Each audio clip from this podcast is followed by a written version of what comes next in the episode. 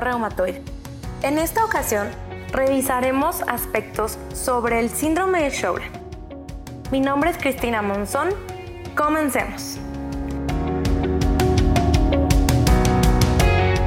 Henry Sjögren, en su monografía clásica, informó la serostomía y seroftalmia asociada más frecuentemente a mujeres con artritis reumatoide, lo que ahora reconocemos como síndrome de Sjögren secundario.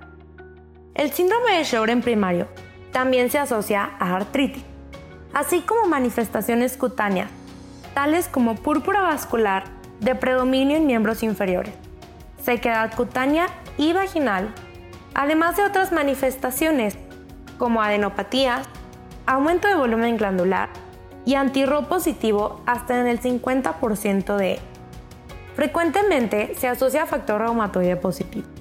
Presenta un mayor riesgo para linfoma cuando los pacientes cursan con trombocitopenia, vasculitis, crecimiento parotidio, hepatoesplenomegalia o disminución en los títulos de factor reumatoide. La disfunción tiroidea es común, particularmente como hipotiroidismo. Sería todo por esta ocasión.